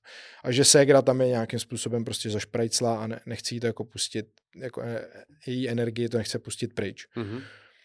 No takže jsme tam odvedli nějakou práci, jako nějakou vizualizaci, odešli jsme prostě domů, no a druhý den jsme přišli do nemocnice a Segra otevřela oči poprvé. A vlastně od té doby, od té doby vlastně se jenom zlepšovala a do toho běžela vlastně ta, ta sbírka, kterou jsme tady, jakoby, která tady proběhla přes z Nesnázy od, od Karla Janečka. Jste potřebovali dost velkou částku na to, abyste ji dostali zpět, že jo? Jo, jo, jo, my jsme potřebovali třeba půl milionu. A hmm. vlastně, hmm. protože tam byla potřeba repatriační let, tam pojištění nehradilo prostě repatriaci, takže my jsme museli prostě najít nějaký způsob. Neměli jsme ty peníze, takže jsme hledali vlastně způsob, jak je sehnat.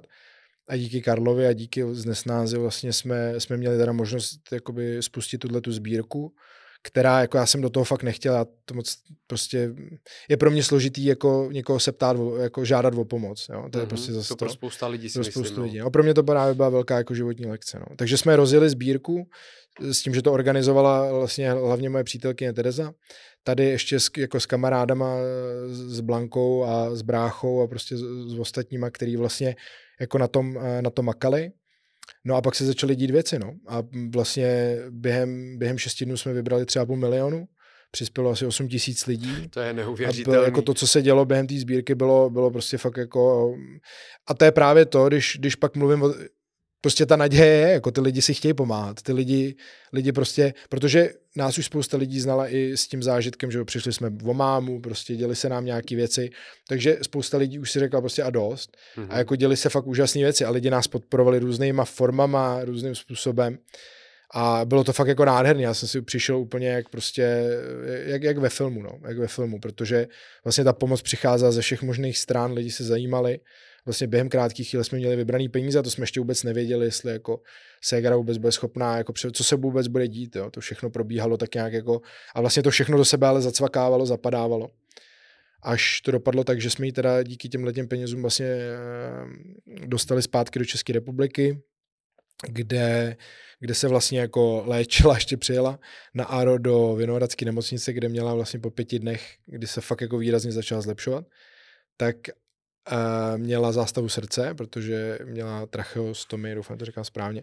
To je vlastně ta díra v krku, která za tebe dejchá, mm-hmm, prostě trubice, mm-hmm. která, která za tebe uh, jako dejchá uh, automaticky, tak si ji tam ucpal, ucpala prostě nějaká hrudka z plic, takže tady zacpala tu trubici a ona se vlastně začala dusit, měla zástavu srdce na pět minut, takže ještě vlastně hrozila takže potom všem, co jsme, jako my se, tam, my se, se vrátili jak spráskaný psy, tam, takže jsme zažili jako měsíc úplně prostě, kdy jsme do toho hrali úplný maximum.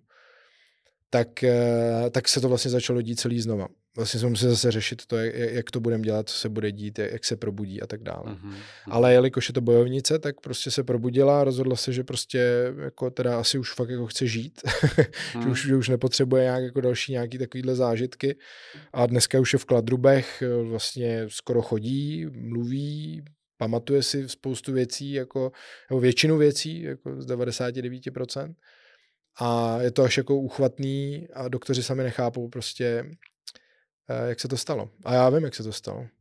Protože tam byla prostě ta podpora, ta láska a to pozitivní nastavení. To, že my jsme tam okolo ní netancovali s bubínkama a jako eh, nesnažili jsme se tvářit, takže všechno jako je skvělé a dobře to dopadne. Ale prostě šli jsme za, za, za tím za tím pozitivním výsledkem. My jsme šli za tím, jak bude vypadat ta realita, až jsou zdraví. Ne za tím, jak je to všechno v prdeli a jak prostě tohle nepůjde a tamhle to nepůjde a to. A prostě já jsem viděl svou zdravou ségru, která prostě bude za, a všichni jsme to takhle viděli, že bude za nějaký čas doma a bude tady s náma prostě zase fungovat. A vlastně tak moc jsme si zatím šli, až se to prostě povedlo. Ale byla to ta láska, byla to ta podpora, bylo to vlastně to, to sdílení, ta sounáležitost a všechny tyhle ty vlastně faktory, který, který k tomu jako pomohly a a díky tomu se to vlastně celý podařilo. To je úžasný příběh. To je příběh, který pro mě to byl takový test mých schopností. Jako to, to, kam hmm. až dokážu zajít, to, jak moc dokážu věřit sám ve vlastní sílu, jak jako eh, udržet tu situaci nějak kompaktní, aby jsme se prostě všichni nerozsypali, aby jsme fungovali, aby jsme táhli za jeden pro vás, aby tam byli správní lidi u toho, aby ty lidi, kteří tam jako úplně být třeba neměli, kteří třeba i jako prostě měli nějaký negativní předpoklady k té situaci, takže místo toho, jako dobře to dopadne, se spíš hledalo to, jak to nedopadne dobře, tak to všechno se muselo nějak vyvážit a zvládnout tak, aby, aby vlastně ta situace měla, měla jako kolem sebe nějakou tu auru toho, že, že to prostě, že se to zmákne. Uh, je v tomhle tom podstata leadershipu, který učíš? Jo, je v tom, je v tom ta podstata, uh, Eh, z toho důvodu, že tam se prostě proká všechny ty hodnoty a věci, o kterých se tady bavíme, tak já jsem tam prostě zažil nějaký svůj ultimátní test. Já jsem jako do téhle doby nezažil nic jako silnějšího, intenzivnějšího, kdy jsem musel prokázat, jako co ve mně je. A já věřím, že právě na to, to je to, že se lidi pak dokážou zadaptovat jako v podstatě na cokoliv, ale mhm. ne jako oběti, ale jako, jako nějaký aktivní účastníci v tom svém příběhu. A to se těma leadershipama vlastně snažím jako lidem, lidem předat, že je potřeba prostě na so, tím, že na sobě pracuji a pravidelně vystupuji z komfortní zóny, pravidelně dělám něco, kdy sám sebe jako podstupuji nějakou zátěž, která mě vlastně jako testuje a já si uvědomuji, já dokážu tohle, já dokážu tamhle to a ještě, když dokážu tohle, tak možná dokážu ještě tamhle to. A o tom to je, je to o, tom nezamrznout a jít dál a být připravený. A ty věci, když se stanou, nejsou příjemné, nikdy jako nějaká takováhle situace nikdy není příjemná a nebude, ale je otázka, jestli, jestli se stanu obětí okamžitě, jestli prostě padnu do kolén a prostě se zhroutí se mi svět, anebo jestli se prostě postavím na nohy, nadechnu se a řeknu, OK, tak já jdu do toho, ať to dopadne, jak to dopadne, jak já prostě do toho dám maximum a, a prostě uh, udělám všechno pro to, aby to dopadlo dobře. A ne vždycky to dopadne dobře, jo, ne, ne vždycky to může mít takovýhle jako uh, pozitivní, pozitivní prostě z, výstup, jako ta situace, ale myslím si, že my jako lidi prostě v sobě máme tu, my jsme to měli vlastně tlačit do toho, že my, my chceme, my chceme přežít, jako, my chceme jít dál, my chceme zachovat ty rody, my chceme prostě tady být jeden pro druhý, to je naše podstata. A v těch lidech se to bohužel vždycky probudí až v ten moment, kdy jakoby zaklepe nějaká krize nebo nějaký problém na dveře. Takže já se vlastně snažím jako lidi připravovat na to, že, že můžou být vodost jako víc připravený na to, když se něco takového stane, že, že prostě mm-hmm. Jakou formou probíhají uh, tvé tréninky a jakým způsobem pracuješ uh, s lidma? Já mám vlastně víc těch, víc těch jako tréninků nebo víc těch forem těch tréninků. Je to od řekněme, dalo by se to nazvat coachingem, takže mm-hmm. to, to znamená, že s člověkem, který třeba řeší nějaký problém nebo chce být prostě jenom nějakým způsobem jako připravený na cokoliv nebo chce trénovat svoji odolnost, tak se stavíme nějaký individuální plán. Já v tom mám hodně ten pohyb, protože prostě věřím tomu, že ten pohyb je takový základní hybatel těch věcí. Jakmile se začnu hejbat, tak začnu přicházet na to, že jako dokážu rozvíjet věcí a na ten pohyb navazuje prostě ta nějaká jako terapeutická složka, kdy je potřeba prostě jako ty věci vykomunikovávat. Prostě mm-hmm. vědět, kde jsem v daný moment, co můžu pro tu svoji situaci udělat v tuhle chvíli, jak můžu některé věci posunout. A já vlastně pomáhám lidem jako by to vidět z nějakého nadhledu. Je to vlastně jako vytáhnout, vytáhnout z té situace a říct, OK, teďka seš tady, aby ses dostal sem, tak potřebuješ udělat toto a to. Musíš tam mít nějakou konzistenci, musíš tam prostě mít nějakou pravidelnost, musíš tam mít nějaký odhodlání a vlastně konkrétně krok po kroku jakoby jdeme k tomu cíli.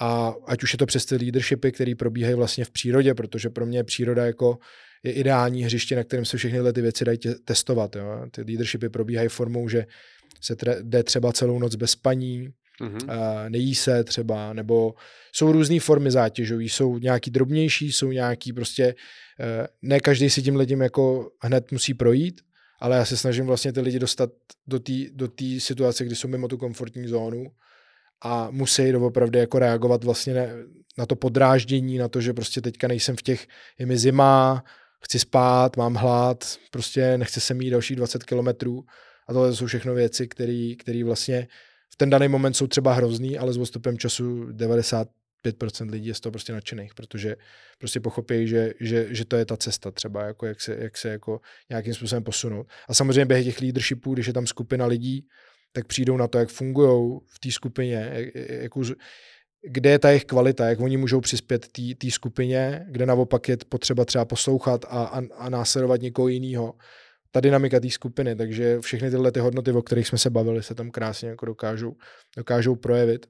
No a, vlastně tímhle tím způsobem to je nějaký jako komplexní balíček, kdy, e, kdy vlastně se snažím lidi prostě dovíst, jako odprůvodcovat do nějakého tohohle stavu. Já tam nejsem o to, abych jim říkal, jak mají žít. Mm-hmm. Já jsem jenom mm-hmm. o to, abych jim co nejlíp dokázal nastavit ten reflektor na to, tady třeba jako je problém a je potřeba s ním něco dělat.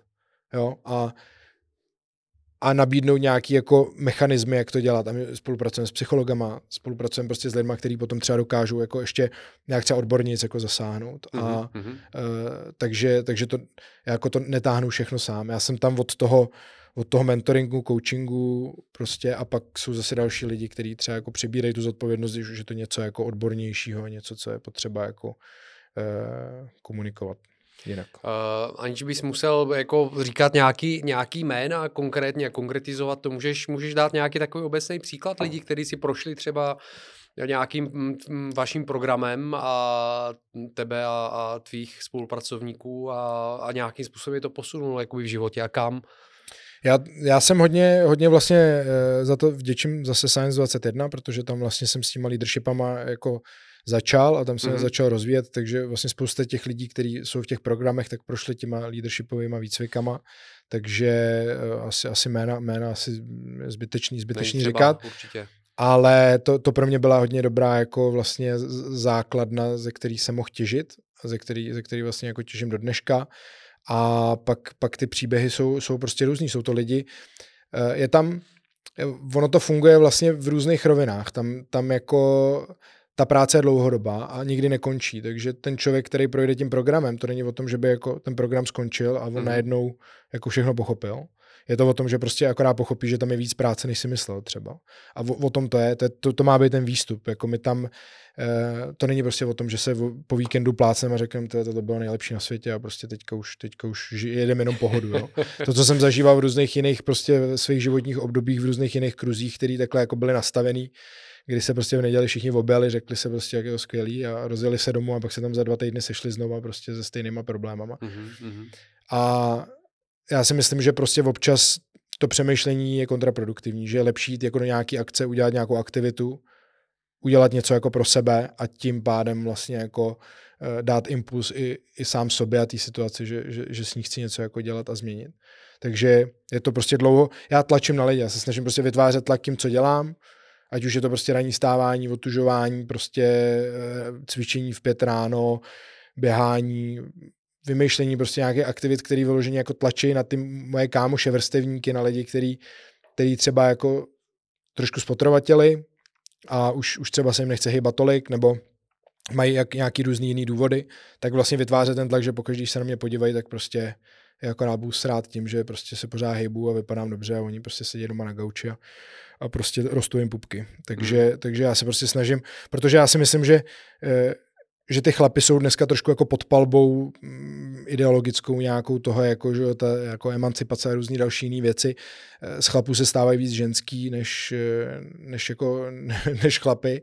A já si myslím, že je prostě potřeba jako pracovat s tím, s tím co, co je v nás přirozený, objevovat svůj přirozený potenciál, být sami sebou a být, být tím kvalitním, kvalitním partnerem té partnerce a jako přispět té rodině, protože spokojený chlap je tisíckrát lepší než nespokojený chlap.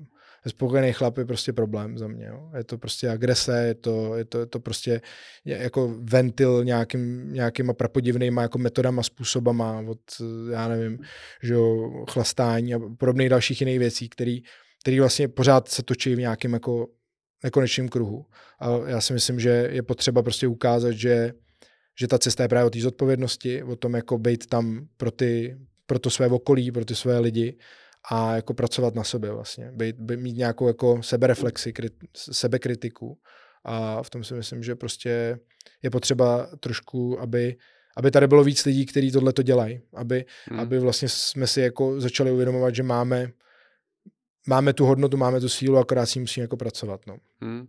A já si myslím, že teď se, teď se dotknul jako tématu, který by byl asi na celý samostatný podcast a to je uh, vlastně objevování toho pravého mužství a pravého ženství ve smyslu toho pracovat s těmi silnými stránkami, se kterými jsme přišli na tomhle světě, nesnažit se napodobovat někoho jiného a snažit se být někým jiným, protože Uh, já mám za to, že uh, muž uh, nikdy nebude dokonalou ženou, mm-hmm. bude jenom vždycky druhořadou ženou v nejlepším a to samý žena. Žena mm-hmm. nikdy nebude prostě prvořadým mužem nebo se nevyrovná mužům do té do míry, aby, aby opravdu naplnila tu mužství, jaký je ve své podstatě, protože se narodila jako žena. Mm-hmm a než uh, se snažit uh, být druhý řady, druhořadým mužem nebo druhořadou ženou, mm-hmm. uh, je mnohem lepší pracovat na tom, čím opravdu můžu být a naplnit svůj jakoby plný potenciál uh, jako muž nebo žena.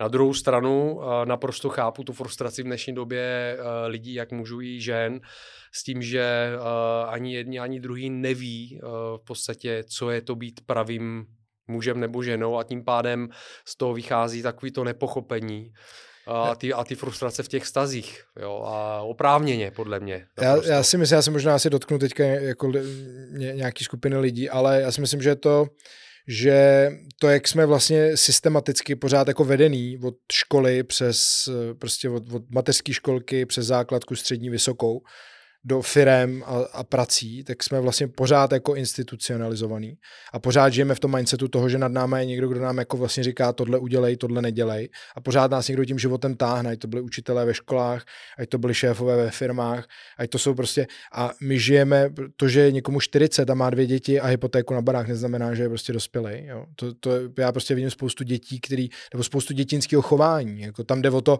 jakým způsobem pak vidíš, že ty lidi řeší ty situace, jako co, jak když se chlap rozvádí ženskou, mají dvě děti a on si najde prostě uh, ženskou o, o deset let mladší, protože, protože, protože prostě má zrovna na to chuť a je schopný třeba obětovat tu rodinu, tak to znamená, že třeba jako a teďka to nechci jako unifikovat tu situaci, mm. ale vždycky je, vždycky je to o tom jako se zamyslet na, na, na tom, jako kdo jsem, kde jsem a pro koho tady jsem. Jo. Jestli moje nějaká momentální spokojenost třeba nepoškodí e, moje děti dlouhodobě jako na celý život třeba. Jak se k té situaci postavit, jak s ním pracovat. A prostě i na těch jako reakcích, protože dneska jako víc s někým jako otevřený třeba s chlapem víc otevřený rozhovor o nějakých takových věcech, jako který se dotýkají třeba i nějaký jako já nevím, duchovnější podstaty nebo jako psychologie, něčeho, co se v tobě odehrává, jako že traumat, frustrací, tak my jsme vedení k tomu, že prostě to potlačíme, zatlačíme a moc se o tom nebavíme. A nebo když se o tom zase bavíme, tak se z nás stávají jako možná až moc ty ženský a jsme až moc jako rozemočnění a a je, je, já se snažím vlastně, ten chlap potřebuje cítit třeba tu zátěž, potřebuje cítit to, tu konfrontaci s tím mužstvím. A to, to si myslím, že právě přes ten pohyb, přes ty zátěžové prvky je ten ideální způsob prostě. Za mě jako udělat chlapský kruh, sejít se u ohně, pokecat si o tom, jako, co a jak je fajn, ale prostě pokud, tam, pokud to není podpořený nějakou jako aktivitou, pokud to není podpořený doopravdy nějakým, protože když budu s někým sedět u ohně a budu s ním sdílet prostě, jak, jak je to krásný, jak vlastně, uh, já nevím, tady to a tamhle to, a pak ale nemám tu zkušenost a tu návaznost na tu situaci, kdy opravdu musím potvrdit, že to, co říkám, dokážu i dělat, tak to je prostě pro mě obrovský jako rozkol toho, co prostě ty potřebuješ potvrdit, že to, co jsi říkal u toho ohně, zvládneš i v té praxi. A pokud to nedokážeš, tak to znamená, že tam máš nějaké rezervy a potřebuješ s těma rezervama pracovat. Takže tam musí být nějaký, nějaký vyvážení, protože, protože prostě nefunguje podle mě ani jedno, ani druhý, jenom prostě v oboje, v oboje musí být nějak propojený v nějaký jako uh, příjemný formě, řekněme. Ty jsi říkal teď ještě další zajímavou věc, na kterou jsem se tě chtěl zeptat. Vím, že uh, součástí uh, i těch programů, který uh, pořádáte, tak uh, je taková ta iniciace do dospělosti, uh, protože si právě zmínil, že spousta lidí uh, má rodinu, je jim 40, uh, teď uh, se bavím jako možná víc o, o chlapech, uh, u kterých asi, no v podstatě asi ne, protože u ženě taky, u žen, dejme tomu v uh, nějakých společnostech jsou iniciace jako eh, vstup vlastně do té dospělosti, mm-hmm. takže obecně to platí jako i pro obě, obě dvě pohlaví. Ale že spousta lidí mají rodinu, je jim dejme tomu 35, 40 let, ale pořád jsou těmi malými dětmi a takhle jakoby k sobě, k sobě se taky chovají. Mm-hmm. V čem spočívá, spočívá jakoby ten vstup do té dospělosti a jakým způsobem ty a tví kolegové dokážete pomoct lidem, aby vstoupili jakoby do té dospělosti? To je ohrani, ohraničování nějakých zásadních jako momentů. Ono to je zase má tu, eh, tu příchuť nějakých, nebo tu pachuť těch, eh, že hm, toho, to, byl, to byla prostě věc, která, byly to rituály, které se dělaly po, po staletí. Vlastně tady, tady tohle to skončilo u nás v nějakém 15. 16. století vlastně s inkvizicí a s vyvražďováním prostě jako bylinkářek a lidí, kteří se těmhle těm věcem třeba věnovali a vlastně v afrických kulturách, v jeho amerických kulturách tohle to funguje pořád dál. Já jsem to byl svědkem třeba v Ekvádoru, když jsem žil, žil s jednou komunitou a eh, je důležitý vlastně udělat nějaký jako zásadní předěl mezi těma důležitýma životníma jako obdobíma. Takže když to teďka ukážu na příkladu kluka, ze kterého se stává dospělá, dospělák. Jo. Takže prostě z, 16 eh, kluka se stává, eh, prostě musí přebrat nějakou zodpovědnost, musí přebrat nějakou životní roli a když nemá nikoho, kdo by mu vlastně jako řekl, hele, teďka se ti u holek je to krásný, začnou třeba ne, menstruovat, nebo když se s nich začnou stávat ženský,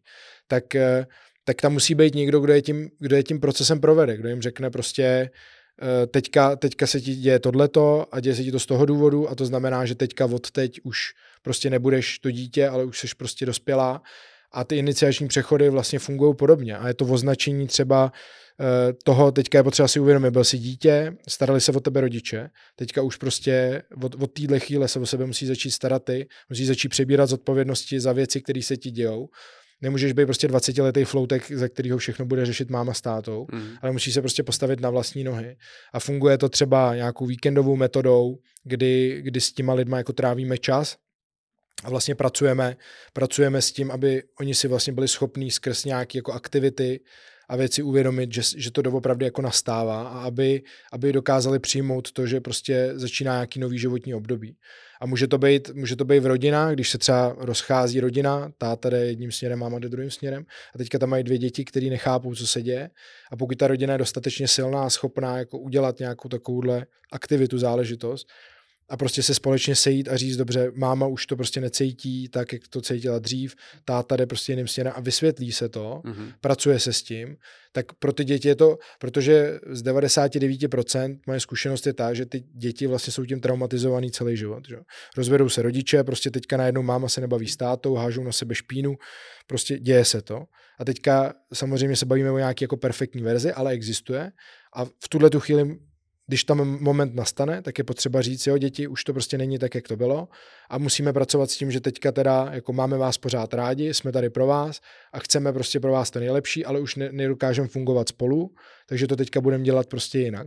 A vysvětlit to. A neříkám, že to tu situaci zachrání, ale to dítě si dokáže uvědomit, co se odehrává a dokáže s tím líp pracovat, protože to prostě nedomnívá se, že to je tak nebo nějak. Jo? Má to od těch rodičů prostě jasně daný. Mm-hmm. A vlastně ty přechodové rituály fungují fungují tímhle tím způsobem. Je to, je to o tom si uvědomit vlastně svojí, že prostě nějaká etapa končí a jiná začíná a potřeba ji ohraničit, označit, pojmenovat a vlastně jako překlenout se dál. Že? A když se děje nějaký takovýhle zásadní období, tak nějakou dobu trvá, než vlastně si to všechno sedne, že jo. Vždycky, většinou je to nějaký takový jako malý zemětřesení, že jo. Prostě stane se něco, něco zásadního a než to všechno dosedne, tak je v tom spousta zmatků a pak vlastně lidi, když vlastně úplně si nejsou jistý tím, co se děje, tak dochází k různým zbytečným prostě chybám a, a druhům chování, který třeba jako se dají právě tím lidem eliminovat potlačování emocí, reakcí vůbec. Rozhodně. Hmm. To je, to je, za, za mě je tohleto, tohleto jako důležitý, protože já když dneska se budeš eh, s někým chtít bavit o takových těch jako tématech typu covid a válka na Ukrajině, tak hmm. jako to co, to, co já třeba na tom jako vnímám, je to, že lidi se nedokážou jako bavit, jo? že nedokážou přijmout názor druhého člověka, že buď seš nalevo, anebo seš napravo jo? a neexistuje nic mezi tím. Tedy, když nemáš ten stejný názor jako já, tak musíš být v tom druhém táboře.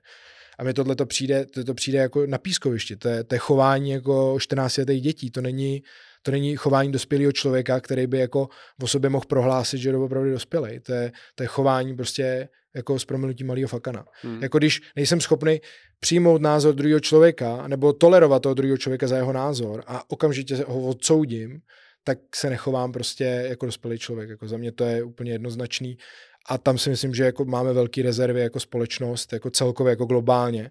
To, to je krásně vidět, že jo, na, na, na tom všem.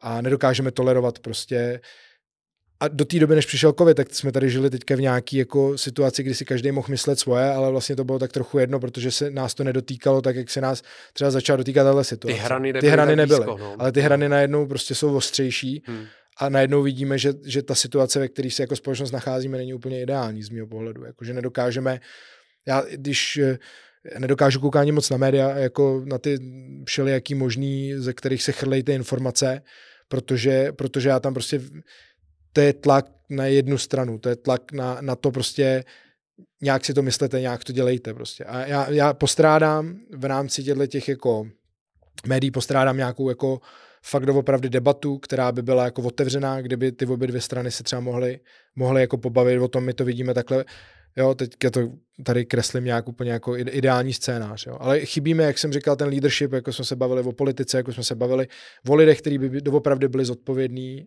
za, za ty své funkce. Já prostě něco řídím, něco dělám, tak to není, není tak, e, není tak, že prostě něco řeknu a jdu a udělám to úplně jinak, anebo je mi to vlastně jedno. Není tam ten leadership prostě. A každý si vlastně dělá, co chce v tom strašný mm, bordel. Mm.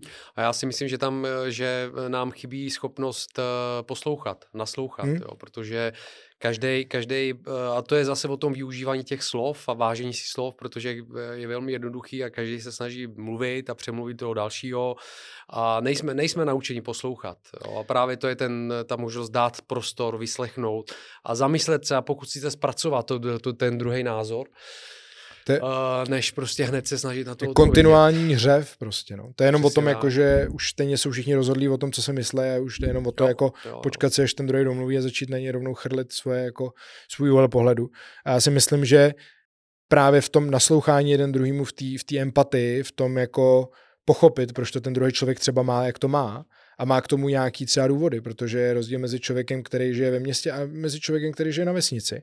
A pokud ten o tom, který žije na vesnici, tvrdí, že je debil, a ten, který žije na té vesnici, tvrdí o tom, že co je v tom městě, že je debil, tak si nikdy nemáme jako možnost, eh, možnost úplně jako dohodnout. A podle mě tam by se mělo trošku odbourat odbourat tyhle ty nějaký jako předpoklady, které máme a mělo by prostě dojít k nějakému prostě mě tady chybí jako síla, která by vlastně tohle to byla schopná způsobit. Já, já jsem jako, prostě když se kouknu kolem sebe, jak jsem jako tím demotivovaný. Já ne, nevidím prostě nějaký jako leadership, nevidím lidi, kteří by opravdu jako měli tu chuť a oni určitě jsou, jo, já, já nechci jako, ale rozhodně nejsou teda za mě v té politické sféře. Já vidím jako spíš lidi mimo, mimo tu politiku, kteří se o tohle snaží a, a, a snaží. Já třeba mám rád, určitě znáš Joe Rogana mm-hmm. v Americe podcast, který, a těch podcastů je celá řada, který také jsou, tak tam je to opravdu o nějaký chuti naslouchat. Jo. Tam ten rozhovor má třeba dvě, tři hodiny a hmm. je, to, je to o tom, že si dokážou vyměnit nějaký názory, nesouhlasit spolu, ale, ale má to nějakou kulturu. Jako, není to tak, že by na sebe řvali a nadávali si jako do, do debilů, ale je to, je to o tom, že prostě jeden si poslechne druhýho a pak mu nějak argumentuje. A to si to nějak prostě mám pocit, že je toho míň a míň. No. Adame, kdyby uh, někdo z posluchačů a diváků chtěl s tebou uh, pracovat, spojit se, tak uh, jaký, jsou, jaký jsou možnosti? Uh, možností je spousta. My máme vlastně dva, dva projekty. Jeden se jmenuje Bezlimit, ten se zaměřuje na děti do nějakých 26 let, nebo na teenagery a adolescenty, se kterými pracujeme vlastně na stejné bázi těch leadershipů. Uh, vlastně implementujeme tam stejný, stejný postupy, akorát je to prostě zaměřený, tato cílová skupina je prostě od nějakých 14 do 26. Mm-hmm. Ten projekt se jmenuje Bezlimit, takže bezlimitu.net a bezlimitu.net bezlimitu.net mm-hmm. a pak druhý projekt je Leadership AK47, což eh, je zkrátka mýho jména Adam Komárek. Mm-hmm. 47 je jméno oblíbenější eh, číslo, že Leadership AK47 .com a tam vlastně se člověk eh, může najít, najít ty služby, které nabízíme a, a může se s náma skontaktovat a případně, případně prostě probereme, co je třeba a, a vymyslíme, vymyslíme nějaký konkrétní záměr. Paráda, paráda. Uh, mám na tebe poslední otázku, mm-hmm. kterou zadávám vždycky všem svým hostům mm-hmm. a ta je, ta je um, se stahuje k pohybu, samozřejmě jak jinak, a k dlouhověkosti. Uh, jaký bys zanechal odkaz v podcastu všem lidem, kteří by chtěli zůstat uh, aktivní do co nejvyššího věku? Buďte aktivní. za, mě, za, mě, za mě je to takhle jednoduchý. Buďte aktivní, hejbejte se, starejte se o sebe, o svoje tělo, a pohyb je život. Prostě když, když se budete hýbat, tak eh, se můžete hýbat až do úplného konce za mě. Super, děkuju. Přátelé, Adam Komárek byl naším dnešním hostem. Děkuji, že jste dokoukali až eh, do konce. Adame, moc děkuji za hostování. Taky děkuji. Skvělý rozhovor, moc, moc mě to bavilo s tebou, probrali jsme spoustu věcí a myslím si, že klidně bychom toho mohli, mohli probrat i mnohem víc. Určitě, určitě by se dalo. Ale děkuji za pozvání, moc jsem si to užil. Tež děkuju, tež děkuju. Uh, milí přátelé, děkuji ještě jednou, že jste dokoukali do konce uh, rozhovoru. Uh, určitě uh, se podívejte i na další rozhovory, které najdete na všech platformách, kde je Athletic Longevity. Uh, my jsme na všech sociálních sítích, hlavně asi Facebook a Instagram, ale najdete nás i jinde. Máme web, eh, všechny podcasty najdete na podcastových platformách, eh, Spotify, Apple Podcast, eh, Google Podcast ještě chvíli, to tam pobude, pak to všechno bude na YouTube, ale jsme též i ve videopodobě na, na YouTube kanálu Athletic Longevity. Moc děkuju za přízeň a pokud nás ještě nesledujete a neodebíráte, tak zmáčkněte teďko subscribe a nebo follow a staňte se součástí komunity a pokud se vám rozhovor líbil, určitě zanechte nějaký komentář, uh, nějaký like, přepošlete známým uh, ve svém okolí, aby se na to též podívali. Ještě jednou děkuju, děkuju hostovi ještě jednou, Adame, díky. Děkuju. Měj se krásně, mějte se tež velmi dobře a uvidíme se u dalšího dílu. Ahoj.